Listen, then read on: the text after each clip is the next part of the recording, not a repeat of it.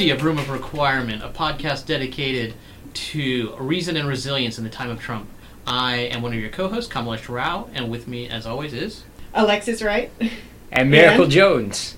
Wow.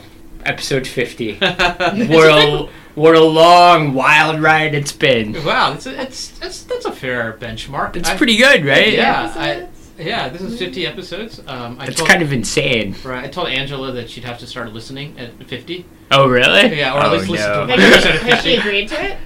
Uh, yeah, because she thought it would never happen. Yeah. She came to a live show once. Yeah, she actually did already listen to one Oh. episode Yeah, because yeah, she yeah. was there. so- Yeah. so- This. yeah. What have we, what have we, how do you feel? What have we learned? What have we gained? What have we lost?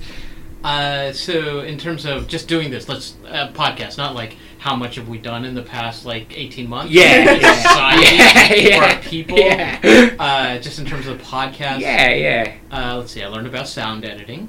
Uh, not enough. um, I learned uh, how to um, use the Twitters. Uh, Sure, yeah. Right. Oh, you started using the Twitters just for this uh, well, I was? I was actually a, an early adopter of Twitter, but actually contributing to Twitter in any way, I think that's that's a new thing. So I'm I'm weighing in through our our, our podcast's um, Twitter account. So I'm speaking for you too. You may want to check it out. um, anyway, uh, let's see what else did I learn. Um, I learned uh, that uh, having this kind of ritual of talking about politics was actually really good for me. Yeah. Yeah, it's really nice because like there are two things that we've accomplished with this. Like every week and a half, I one check in, like clock in, and be like, okay, well, I wanted to talk about politics. I have a reason. Like uh, there's something I'm funneling, you know, obsessive reading towards. And then two, I'm checking in with people I like, Yeah. just to be like, oh, okay, well, this is a social, almost ritual for us, right? Yeah, like I yeah. hang out, forced to hang out. Uh, with a friend or now friends, and then um, I think that's also really good for me. So We're, that's ve- what- we're very small political sure. cell issuing communiques. Yeah, sure, sure. Also, true story. I recently discovered while on my social reading binge that um, if you learn things specifically while thinking about doing so in order to teach them to other people, you will learn them better, even if you never do that. So, probably the podcast has been good for all of our political learning. That's probably true. Yeah, yeah, yeah. Uh, it's like having a reason to take in all this information, which we can't help taking in because of the Mhm, age we're in, like, it's something a lot of people don't have. They're just like being bombarded with it. They have no reason, Mhm, right, mhm. to like Get to direct that to, in some sort of pro social direction. Yeah, yeah, yeah. I have exciting news this week. Apparently, I look like Maria Butina, which is very exciting to me. Oh, yeah. this is the woman who's been charged with acting as an unregistered agent of a foreign power. Several people separately have contacted me to tell me that she could be my sister. I buy it. I've never looked like anyone before who was like in the news or on TV, so I can kind of see it a little bit. Not really. it though. depends on the Yeah. picture, but there are Yeah. some where it's like good enough that all I need is a wig for a Yeah. Halloween costume. So Who do you? I get Steve Zahn a lot, Oh, which is like not particularly flattering. How about you? uh, I get um, uh, the references won't make sense. I, I used to get Shah, Shah Khan a lot, okay. who's a Bollywood superstar.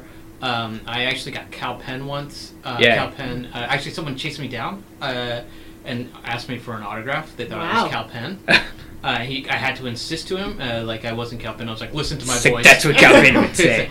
But like, listen to my voice. It's very obviously not Kal Penn's. Um, I I get confused a lot for vaguely handsome but not too handsome brown people. That's generally like that. I think you, I think you're too handsome. No, no, no. like you know, like not like like this is again like I'm not like Aamir Khan handsome. I'm right. Shah Well, no Rukh one Khan is. handsome. No one is in there. No one's right, that they can get that right. No one's gonna get that. But anyway, yeah. So. Um, I've I've seen enough movie posters in Jacksonville. yeah, right. Actually, at some point, I was in an Indian restaurant, and um, there were people who were like giggling and pointing at me. Granted, these are my people, Yeah. and were about to hand me a, a, a like a, a song list so that I could sing it. to. Which you would totally do. That- Did you try? And they didn't work up the courage, and I was like, "I'm not gonna sing Shah Rukh song. I don't know them well enough, obviously. I just I don't have a head for Hindi lyrics. The choreography, though, I got down. The choreography I can do. Yeah, yeah, yeah. So Butina, Khan, and Zahn. So how's everybody been over the past couple, past week or so, week and a half?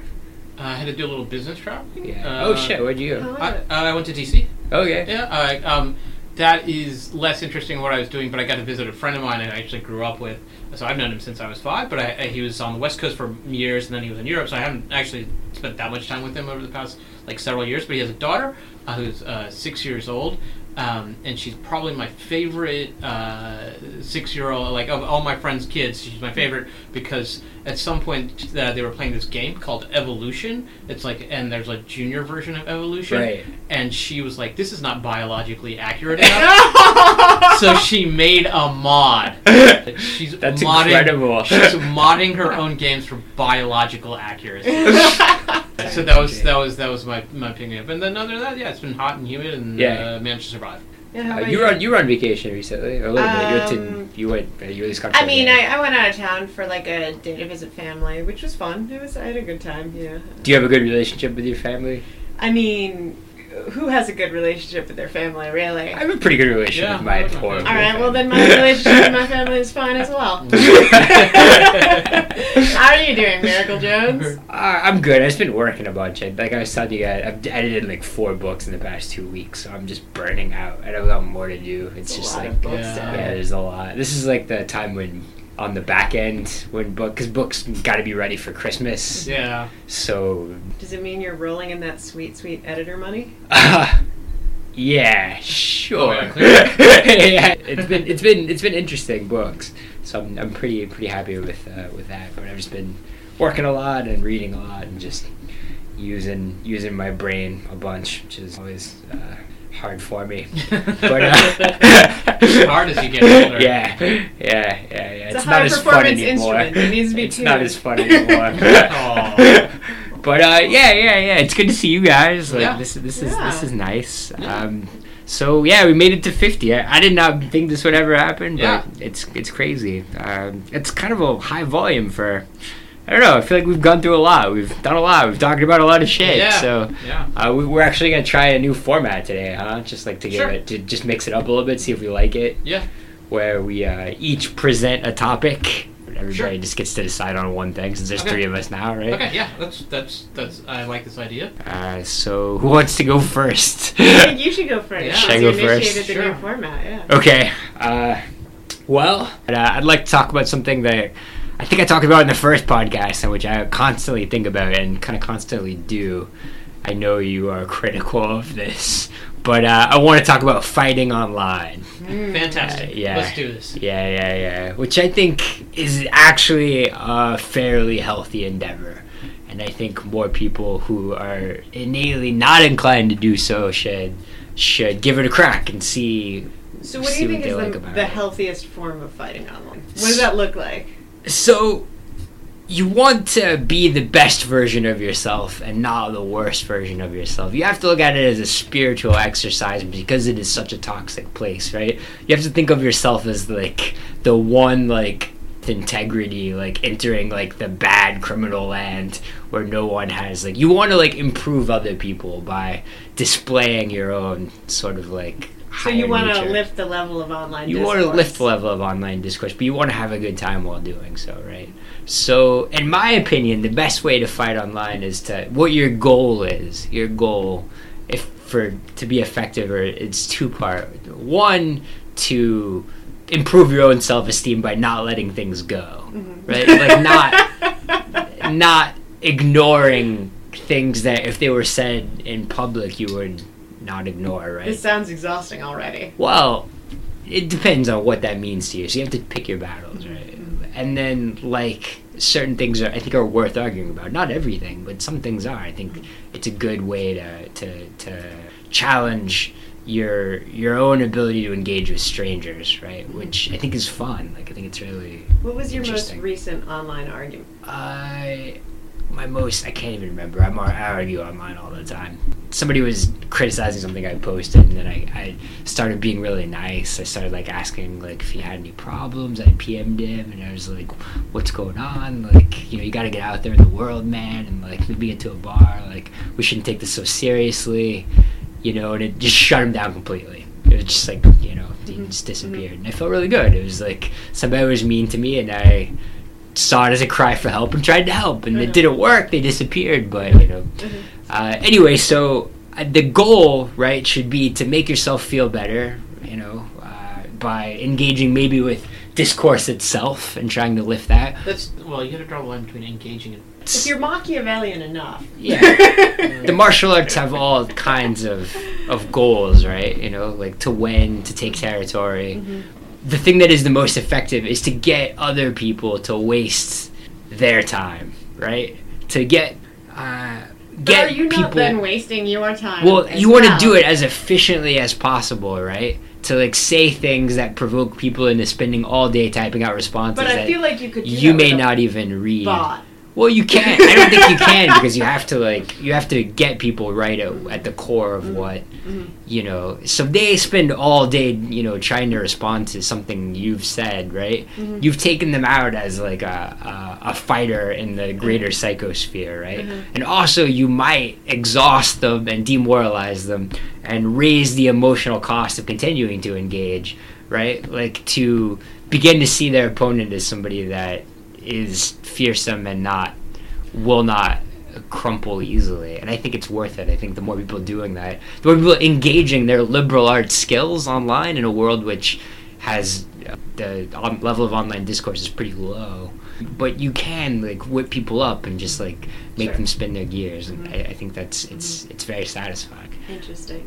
um, Interesting. Kamalesh just staring with silent disdain. Yeah. so my, my take on it is that uh, the internet is a is sort of a cesspool. Social media um, is, a, is like an open, bloody sewer gladiatorium. yeah. Um, but uh, I, I but so to me, what I've come to uh, sort of agree with is that it is important for someone like me um, to engage. Yeah. actually. So like I checked out from Facebook a long time ago.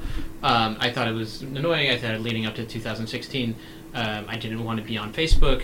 Uh, I'm not really on Instagram.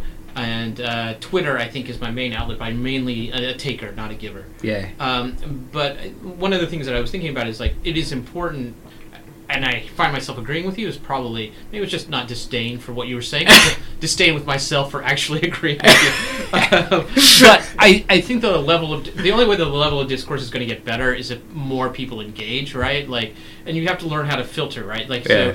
Um, you know, I, I was thinking, of, I've been trying to come up with rules of how to engage in a way in social media that makes me feel not better about myself, but also just is is worthwhile. Like, what do I want to see that is better than social media? So, like, w- the you know, I think one of the things is that I don't react to articles immediately. Like, I, I, unless it's really really obvious. Like, I at least wait 24 hours before I Hmm. think about uh, before I spin. And this is on Twitter, so like you can easily write 240 characters immediately. But I, I, I usually save it and then wait and get back to it in 24 hours. That's one thing that another thing is that I think different platforms have different um, uh, virtues. So that for Facebook, for example, like it's a weird kind of uh, political mishmash. And so I realized I was looking over my old Facebook.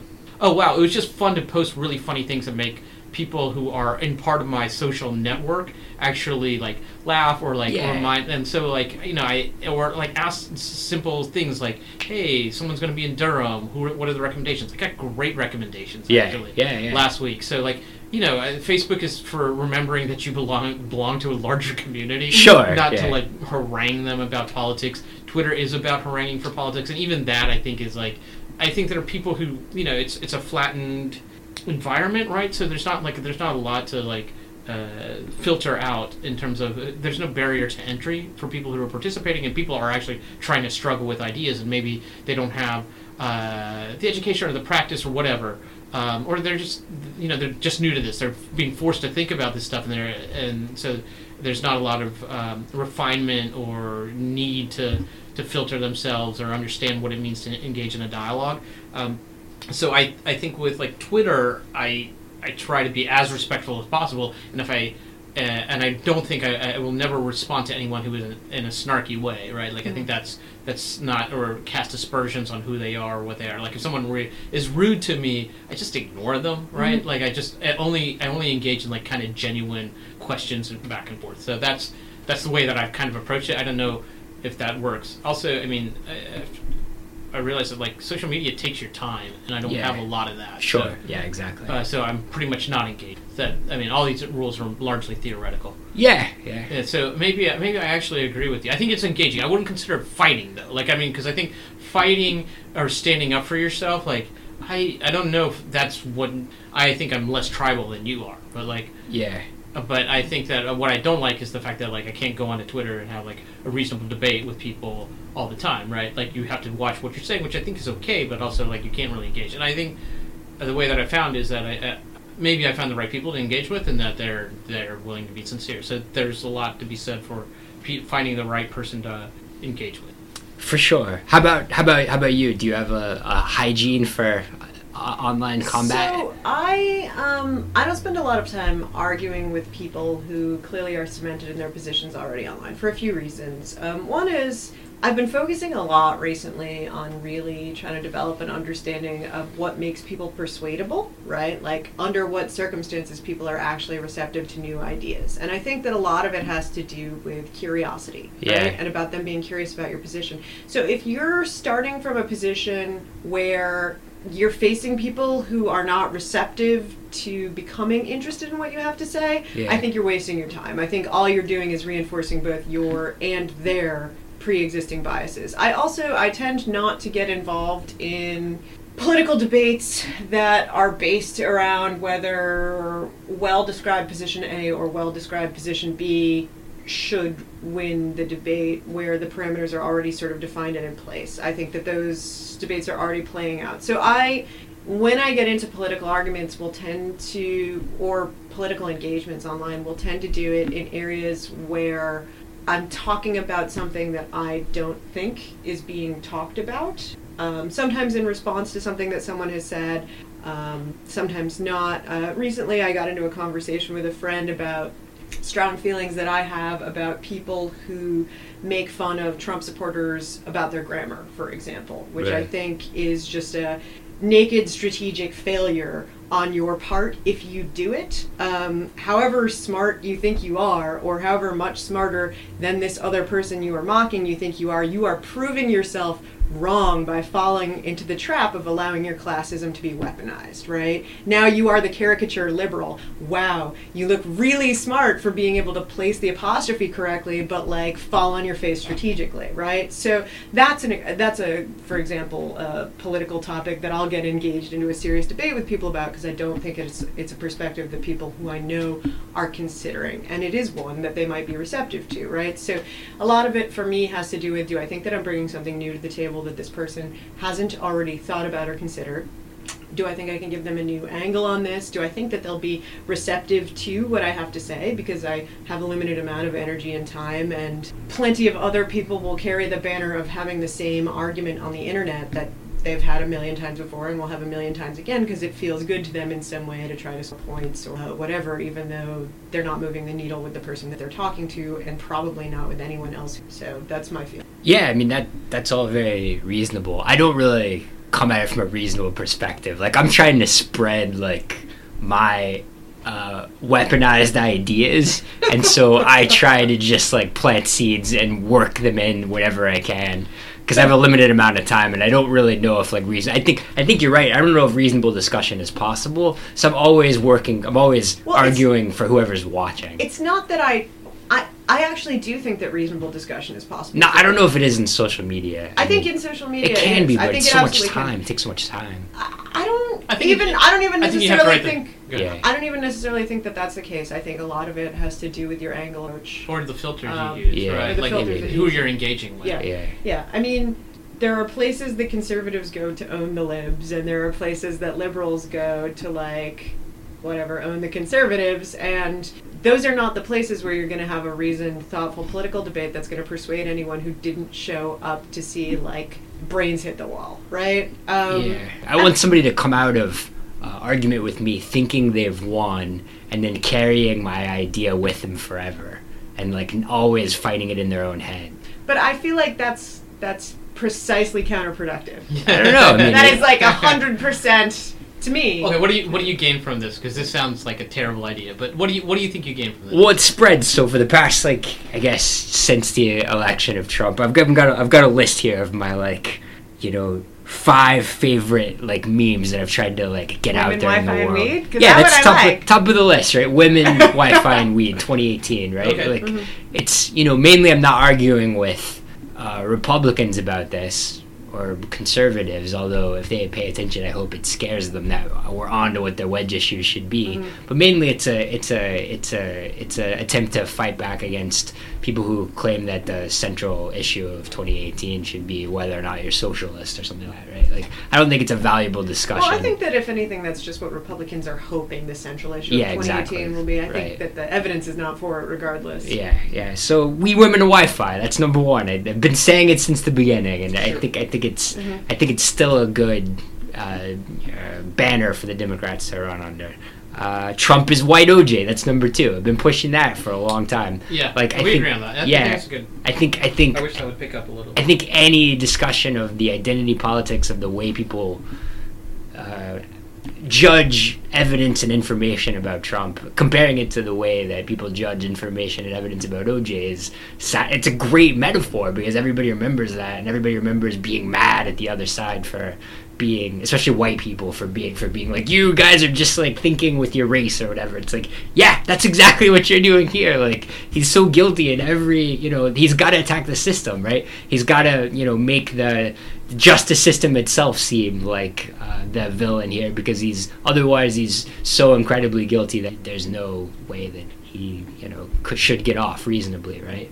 Uh, number number three that this is Trump's first job that he's ever had right? I love bringing this up to conservatives because there's no way to rebut it right? They can talk about like that he was a reality TV star that he owned a business or whatever but he's never actually worked for anybody right? This is the first time he's actually you know he's chosen to forego his paycheck but still you know happens. He's received he's worked for a body larger than himself which is us the american people right? Mm-hmm. So and i think you know everybody knows what it's like to have a job except this motherfucker. So it, i think they start thinking about like their first job right? And whether they're arguing with me or not they start comparing trump and his like first job to their first job sacking groceries or working in a video store or, like and then they come away with that and they can't help it. They're just like now they're arguing with this like phantasm in their mind of But like are they arguing? I mean, like, I, I think it sticks. I think it's one no, of it those things sticks, that but yeah. I feel like part of that is your ability to construct a memorable idea, regardless of whether you're talking to someone you're arguing with or not. yeah, right? Like, yeah. That's the that's the plan, right? I think that's like I what we find need I more find of. your imagery specific and memorable. yeah. Yeah, I think. It, yeah, okay. So I think you're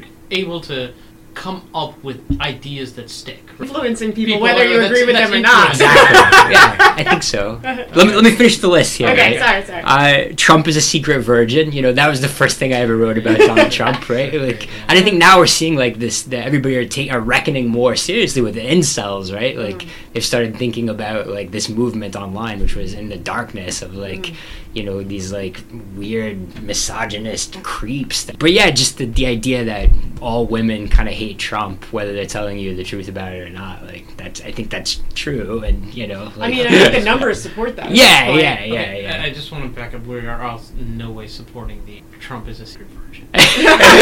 Kamalesh just I not, mean, are we- Kamalesh are we just not a using the word- virgin truther. Are we using the word virgin literally? yeah, I mean, I think he's probably never actually had human sex. This is I'm reading a book currently about what makes ideas sticky, like what Yeah. makes them stick with people, and two of the things are that they're unexpected and concrete. So, Yeah. so you don't dispute that he's masturbated. Uh, no, but is that that's not intercourse, right? anyway, just a thought, just a theory. Secret Okay, virgin. Are, are, are never there, wait, do you have more sex. on your list? Yeah, just the la- the last one is just one that I, I didn't mention a lot, which is that everybody talks about compromat, like what does the, the Russians have on Trump? And my theory has always been that everybody has something on Trump. I, I do like he theory. never like that's what that that's the only idea that explains the data of every time he comes out of a meeting with anybody he takes their line right it's just like they just showed me this clip from like 1984 and i gotta tell you now now i really believe in uh, trade deal with england i feel like i think everybody's got something on trump like and they just use it whenever they need to and he just like lives in a hell of everybody you know uh, reminding him how they could de- destroy his life, and he's just got to do triage. Anyway, those are those are my examples of how I like to fight online. And Alright. I recommend you come up with your own concrete. What is it? Concrete. And unexpected. Well, there's unexpected. there's many. At some at some future podcast point when I finish the Yeah. book, I'll talk a little bit about it because I think it's really interesting and actually some of it does touch on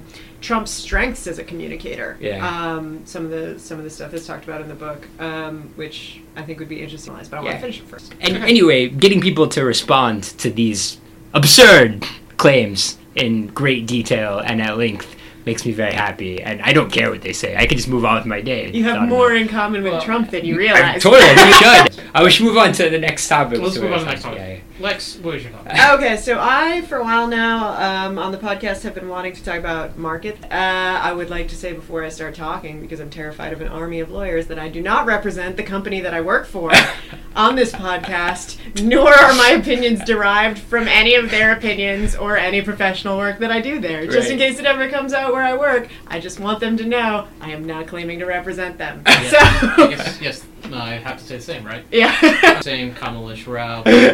Opinions are my own and do not reflect the uh, uh, the opinions of my employer, and I am not an investment expert. Yeah. Okay. So that being said, I I think we are on track for some interesting and disruptive shit to happen in the markets that is going to be politically interesting. I don't know what the timeline is. I don't know if it'll impact the election or not, but I think we're on track for it. And here is my argument, um, which is going to involve a lot of sort of brief explanatory stuff. Yeah. Um, so, uh, when people gauge the performance of quote unquote the market, right? What are they talking about? Well, you have returns that you get on your investments, which is like how much more is this worth now than it was when I bought it.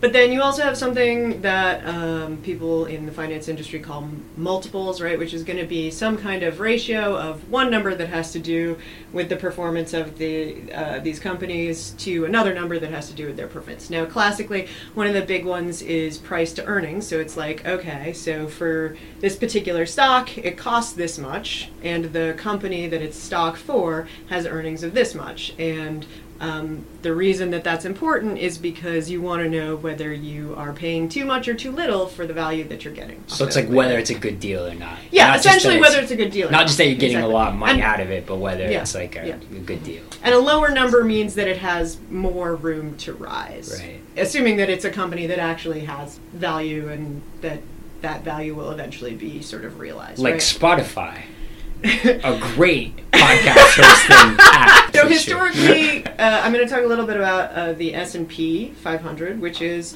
an index that is uh, quote unquote market cap weighted for the largest 500 companies on the U.S. market. Um, and what that means is that um, they take the performance of these companies as a glob weighted toward the bigger one and they give you essentially performance on this group of entities right um, so the average s&p price to earnings ratio across all time i think is around 15 um, and since around 2015 it has been sitting at 24 uh, in which context it's not so high that everyone is convinced we're in a bubble and they need to sell before everyone dies. But it's also a situation where markets are what financial people like to call, quote unquote, fully valued, which means, right, if you buy something at a multiple of 24 in a historical context, it's probably not going to go up a lot, right? That being said, what's the situation with other kinds of assets that people in financial services can buy? Well, bonds are also not returning very much right now. Rates are low. That's why your savings account doesn't give you very much money right now, and why mortgages are a good deal right now. But it also means that there's not very many simultaneously somewhat safe and somewhat interesting places to put money at the moment. And that's been true for a while. Now, um, Another character of the story that I'm about to introduce is there's an index called the VIX. Basically, it's a volatility index, which means um, if there's greater volatility in the market, meaning prices are swinging all over the place, which typically is a gauge of uh, investors freaking out in one direction or another, Yeah. right? Then the VIX goes up. If people are feeling pretty stable about how things are going, the VIX goes down. Now, um, yesterday the VIX hit its lowest point in I think six months. Um, and as I said, markets are what most people would consider fully valued right now. So, what at this point is driving investment, or what is driving people to feel comfortable investing? Right, this like volatility gauge, which a lot of people call the fear gauge. Right, Mhm. the VIX tends to go up when people are skittish about financial performance of different things. So, what's keeping it so low? Um, particularly in the current context where we've got tariffs kicking in, and, but it's beginning to have a slow shockwave effect, right? Like, um, I would say you see more and more stories. It's not reflected in the numbers, it's not reflected in the markets yet, but, you know, the day before the VIX hit its lowest point in six months, some, you know, electronics plant in South Carolina closed down. Like, there's a lot of local stories. You know, Coca Cola is planning to raise the price of soda. Um, so a lot of stuff is going on and it's going to have effects i think that sort of ripple through the financial system so why is the vix so low so i have a theory right which is just that a lot of the money that quote unquote moves the market right because like the prices of these things move around as different people buy and sell them, but most of it's not small individual people buying and selling stocks, right? What it is is like what's called quote unquote institutional money, right? And so that means state pension funds and quote unquote sovereign wealth, right? So like mm. foreign governments putting their money in US stocks. And if you don't, if you are some kind of financial services company and you don't feel like you can deploy that money for those uh, organizations, they will just go somewhere else. That money is not leaving the circulating pool of investment products because those organizations have financial obligations and targets that they need to meet. So I think for a while after we hit a point where markets seemed pretty fully valued, people were feeling kind of skittish like, are we headed for a crash? What's going on? But they've got to keep deploying cash, right? And nothing bad happened so I think that there's a sense of complacency that's set in, which is unwarranted in the current context. That's my argument. I think we're going to see some trouble. I mean, this is a broad analysis that like a lot of people share, but I'm more interested in the political angle of it.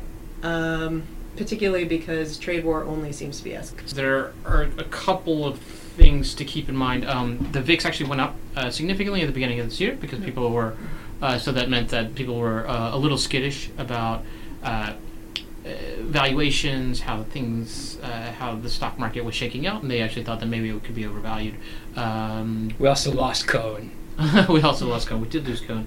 Um, so when uh, Trump um, was elected, I had to do an economic analysis in my previous job, and I said there were probably three or four things that he was going to do right, and then four or five things he was going to do wrong. And it, at some point, it's a balancing act. So, uh, Trump as de facto CEO uh, in every company, where if they make the headlines um, and he doesn't like it, he can come in and say, "You need to do something better, otherwise I will stick stick my Twitter minions on you." That's really bad. Uh, the trade war is certainly bad. Um, there are other things that he could do that are equally bad. I generally think in the long term, should he actually get his act together, uh, tamping down on immigration would also be bad. Mm-hmm. So there are certainly things that are, I would say that there are things that he does right. Um, and uh, this will win me no leftist friends, but I actually think that the pullback in regulation um, was certainly a, a, signal to the markets uh, to um, continue to uh, or to increase investment. Um, I would say that him not uh, being able to uh, extend uh, infrastructure spending is actually, in the short term, a good thing. We can argue how effective it would be in the long term, but effectively, we're not going further into deficit. So that's important because we're, we're still running a deficit, uh, and that's in the long term, I don't even in the medium term, I think is bad. Um, so there, with Trump, I think this is true with a lot of American presidents, um, but the Republican presidents are a more interesting question is whether or not their their good instincts and their bad instincts balance out. And I think with Trump, he has quite a number of bad instincts to help him uh, counter some good kind of business, you know, general kind of shoot from the hip kind of business. So, uh, where does that leave us? Uh, it's possible the markets are overvalued. It's also very possible, like when you see a high a PE ratio and on uh, maybe not on the aggregate, but in with a, a, given company, that also means that the market is expecting uh, earnings to rise, right? So that's a, it's a vote for optimism that things could come. Um, when you have low interest rates, that also chases up PE ratios because mm-hmm. it, they have to fight. And they're willing to say that if I can, if I have a safe bond, I get one percent. That means that I can chase down returns to three three percent. Uh, like I, I only because you know that's uh, that's the risk premium, right? So those are things to keep in mind. Do I think I, I have suspicion that maybe the market is getting ahead of itself?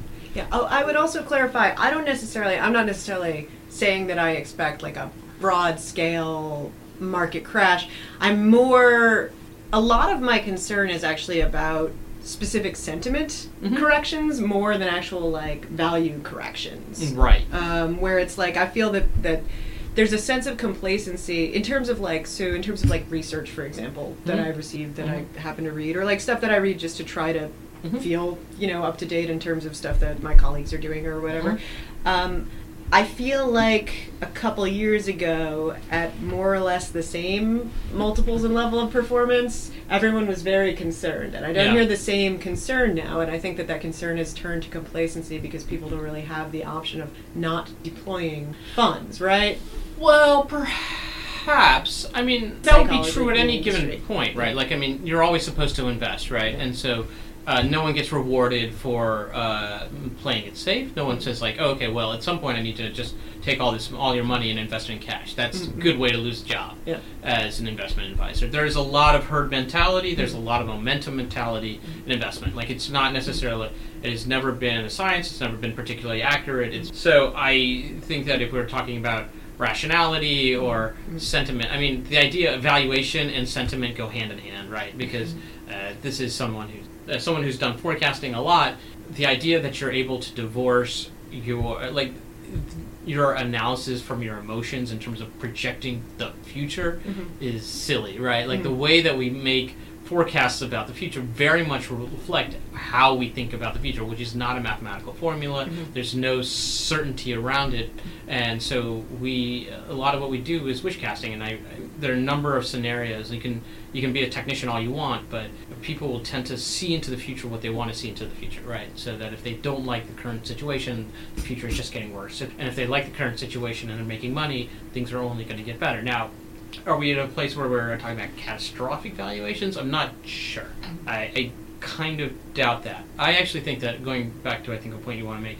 I actually wonder what happens if uh, the Democrats take over Congress Mm. and if they take over the Senate. I And that's actually, when things start to go south. I think for the market, Yeah. like what? it- Well, what do you believe in? What do you Yeah. believe in is coming, right? Because uh, certainly interest rates are going to hike. Interesting. Interesting. Yeah, um, you're not going to get any tax cuts. You're probably going to get, if anything, you're going to try to reverse taxes. Things will go slower.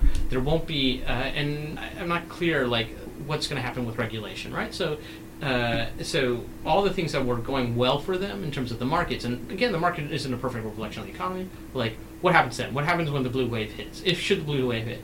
I actually think that that makes that's actually a vulnerable point for the stock market. 'cause Interesting. whether or not, I I actually think the stock market really likes center Mm-hmm. right government. That's kind of true the world over. Mhm. Yeah. I think because of the complexity of trade relationships internationally, it's a matter of time until a really unexpected come goes down. Um, if trade wars continue to escalate in depth, that's something. That's an event that I. Rosneft, maybe. Right. So the way, so I don't know if any, so the companies that go bankrupt are small companies. Mm-mm. The companies that get government assistance are big Yeah. companies. Mm. So trust me, he will be an interventionist president when like GM comes a knocking, Yeah. right? Like or or uh, who's some a big company that's based in somewhere like Ohio, Indiana. Uh-huh. They will not go down. Uh-huh. They will get some weird soft loan mechanism kicked in. Um, I there I wonder what the feedback system is to to be able to hold back Trump, right? In Mhm. terms of continuing to escalate this Trump war. Other than the fact that I think in general he's sort of a coward and a blowhard.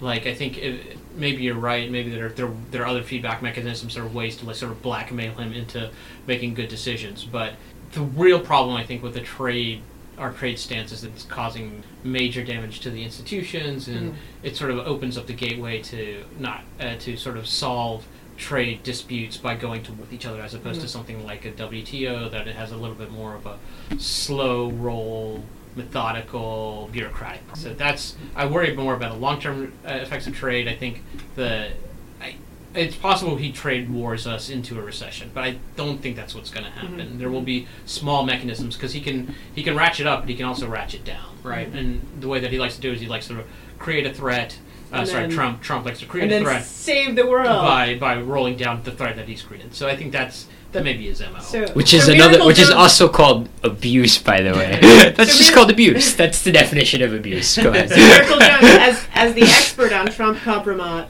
who do you think is going to blackmail him into his next decisive action on trade? Uh, his next decisive action on trade. Yeah, yeah. I I feel like it's you know Japan's turn, right? Like- Japan has actually been picking up the pieces of uh, Yeah, international trade well. Yeah, they've Yeah, done yeah. pretty well for themselves. Yeah. Uh, so third segment. Okay, all right. Okay, so in the first episode, we had a format where we talked about outside the bubble, who Yeah. were reading outside the bubble, and my first nomination was Ben Shapiro. Yeah. Um, and I realize this is a controversial topic and a controversial person, but I will. s- I to this day, I. I Well, so so defend who him. is who is Ben Shapiro and what? Yeah, does walk he us do? through Ben Shapiro. Oh, walk us through who Ben Shapiro is. Yeah. Ben Shapiro is a and young, why you like him. yeah, young uh, millennial uh, conservative. He is strongly conservative. Um, he uh, he probably began writing when he was about nineteen, uh, but he has published for a lot of the. He's he, he has a travel log through all the right wing magazines. He was actually editor or editor in chief at Breitbart. He left over the Trump. Uh, during the Trump years, because he thought he didn't like what Breitbart was doing for Trump, um, he also wrote at Town Hall, which I think I'll mention again, and uh, through other magazines too. He, he appears in, say, National Review, Weekly Standard, all these typical ma- uh, typical right wing magazines, and especially the stuff that goes further to the right. So why I like uh, well, so when we started this podcast, I was probably I was getting reacquainted with right wing media. Yeah. He was someone who actually he rather he proposed or he sort of presented himself, and I think this is largely accurate, as someone who was both a was a thoughtful dissenter to the Trump legacy, but he's a critic from the right, and I don't think I I and I think I remember saying this on the podcast. I disagree with seventy percent of what he says, but thirty percent of what he says is interesting. Yeah. So, what do I think is interesting? When I read Ben Shapiro, and I on he has his own website now called I think the Real Daily. When he bothers to write something in one of the major publications, I think he is thoughtful. Um, his critiques about Trump's legacy and his relationship to the Constitution are very interesting. No doubt he comes from the right, but the right wants uh, less executive power by its nature. And I always think that's a very interesting argument. The problem with Ben Shapiro, and the problem with right wing media, and I think he's a really interesting edge case. So if you come from the left, I, whether you I may want to ask whether or not you want to follow Ben Shapiro. I think he's an interesting edge case because I think people further to the right are probably not worth reading. He's um, in in the sense that I, I don't really think they argue in good faith. I think a lot of times I, I I think he argues in good faith. I think he argues intelligently. I think he can say deplorable things. Uh, he's been on Twitter for a long time. Anyone from the right wing of the Twitterverse has a pretty long history. And the nature of right wing media is you you distinguish yourself by being pretty nasty um, and pretty awful. Uh, there are a couple of things that I say uh, that he said that keep floating up, I think are utterly indefensible. Uh, he has talked about quote unquote uh, Palestinian removal uh, or genocide. Uh, it's not genocide. He wants removal. He did it when he was 20. This is what happens when you have a writing like history that is perfectly searchable for 20 years, right? So as a young man, he talked about he's done other things that are are I would say insensitive. Um, so I think, and deliberately so. So on Twitter, he can be a right wing troll. Um, he likes to punch down. Uh, he likes to punch. Uh, he likes to pick fights with celebrities. But I do, and so all of that is not worth reading. So I, why would you then engage with Ben Shapiro? One, um, he's influential. Uh, there's a whole generation of conservative millennials that follow him because he's able to articulate a lot of things. Two, he's intelligent. When he makes an argument, it's thought out, it's and it's reasoned. And uh, finally, he's informative. He for, he forces me when I read him to m- see things that that I don't necessarily see. Right? He's he brings a new perspective. Is he always right? Absolutely not. Uh, is he deplorable in upon occasion to borrow a phrase? Yeah, and I think he deliberate. And there's a lot of posturing on Twitter. But when he writes, he writes from he can write from a reasonable conservative tradition that is um, that is uh, slowly going away in the age of Trump, and I think that's that's worth at least reading. I also think fundamentally he's different. He's changed. He's 32 now, right? So an angry young man writes very differently, and uh, his tone is so different than in town hall days. And the stuff that I, other than I, I think he's gotten away from Palestinian stuff.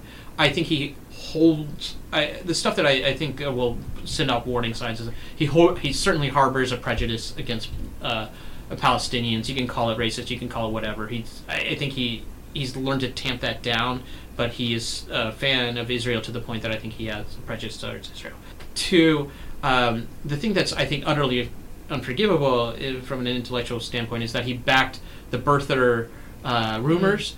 Um, not because he believed them, and he says this explicitly because it was a good way to take down Obama. And he says this, and he's never apologized for that. That's horrible. There are a couple of other things. I can't. I, I'm out there saying Donald Trump is a secret virgin, so. I, I would say this though. He gets accused of being racist, and I Yeah. follow him pretty closely. I don't think of him as a racist. And there are, uh, uh, I mean, I think he says things that are insensitive to get a rise out of people. Yeah. But I don't think of him as a racist. I think he is anti-transgender for sure. He think, uh, and so uh, we don't need to expound his ideas. They're terrible. But uh, what I think is worth following about Ben Shapiro. Uh, again, is that he's the edge case. He's the edge case of where I'm comfortable following right wing commentary because I do get something out of it. Um, I also think that it's really important to follow people that you disagree with. Like I don't need them to check off all the boxes of what I agree with in order to follow them. I'm if you are willing to argue the other side intelligently, uh, I'm willing. That's engaging and that's important. And I one of the things that I think maybe the left got a little lazy about. Uh, during the Obama years was being able to engage, and I still think they're somewhat lazy because they're willing to be dismissive. They're like, "Oh, you believe this. I don't need to engage with you. I don't need to listen to you. I, for a whole host of reasons, you can not That's totally agree with you, and it's dehumanizing. You're also Right. you're also not given the ability to change uh, for people to change their minds. You know, Right. you can't both say like my position is a result of like intellectual rigor and enlightenment, and I'm not going to share it with you. That's fucked up. That's like that's that's cruel for one thing, and it's it's non. Uh, uh, Not only that, but when you create like an explicitly antagonistic relationship with someone Yeah. and you do it on the basis of you identifying as knowledgeable Yeah. and identifying them as not knowledgeable, Right. like you're encouraging them to retrench to an anti-intellectualist position, right? yeah, um, which I think is is something that we see a lot. Anyway, but I agree with you about tuning into people who have very different political views um, that you disagree with. I'm on board.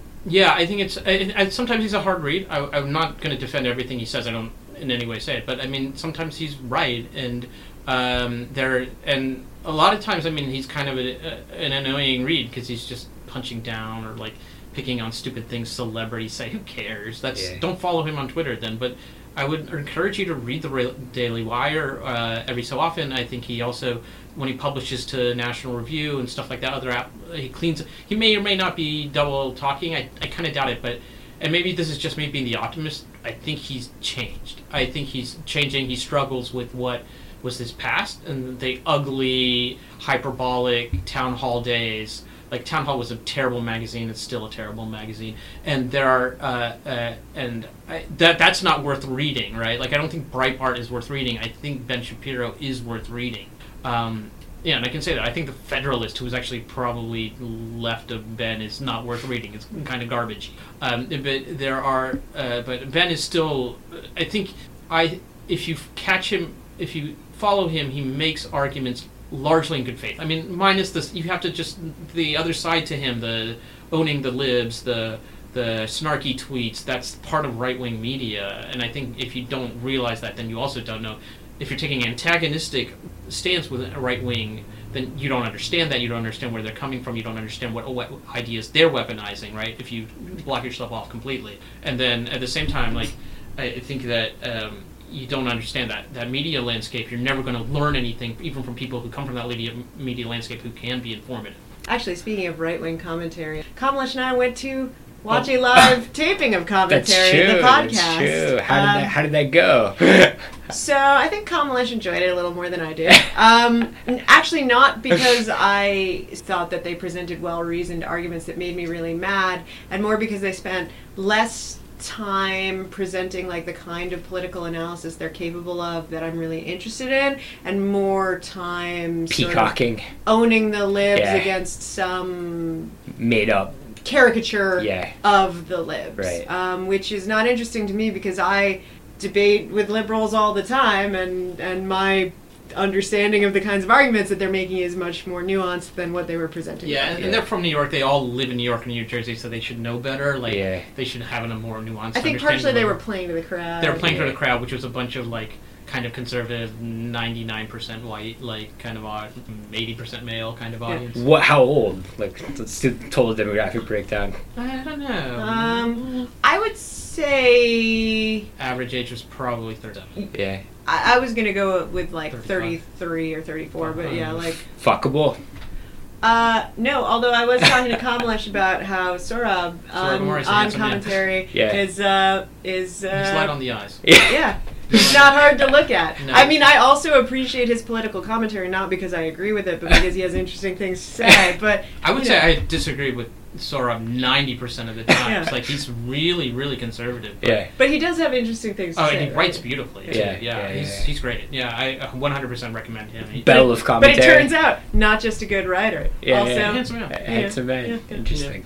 Would you Would you go back? Would you recommend uh, the taping of the commentary podcast? I, I mean, if if Kamalesh wanted me to go back, I would Yeah, go back yeah. because I enjoy I doing things with that's Kamalesh. rough. I, I think the two younger people, uh, so it's, it's Sohrab Ahmari and then uh, Noah Rothman, I think are, are probably the two more interesting. Even in that context, I think they're two of the more interesting uh, voices and ideas. I would love to see them sit down and hash out some ideas because they don't disagree. They don't agree with each other, and I, Yeah. I would let if they could turn over the that live show just to them. I think it Yeah, would be I- very interesting. My comment to Kamalesh after was like, "Let Noah and Sohrab talk." Yeah. They're very good. Yeah. All right. Well. All right, I think that's it. I think we're out of time. Yeah. Yeah. All right. Thank you, everyone, for joining us for episode 50 of Rumor Requirement. New Yeah. format. Yeah. Yeah, well, maybe Format. maybe we'll try this again. Maybe this Yeah. is just an anniversary edition All right. where we okay, just great. got to vent. But uh, yeah, we'll we'll uh, next time. Next Okay. time. Cool. And uh, thanks to Kevin Carter for producing our outro music. Yeah.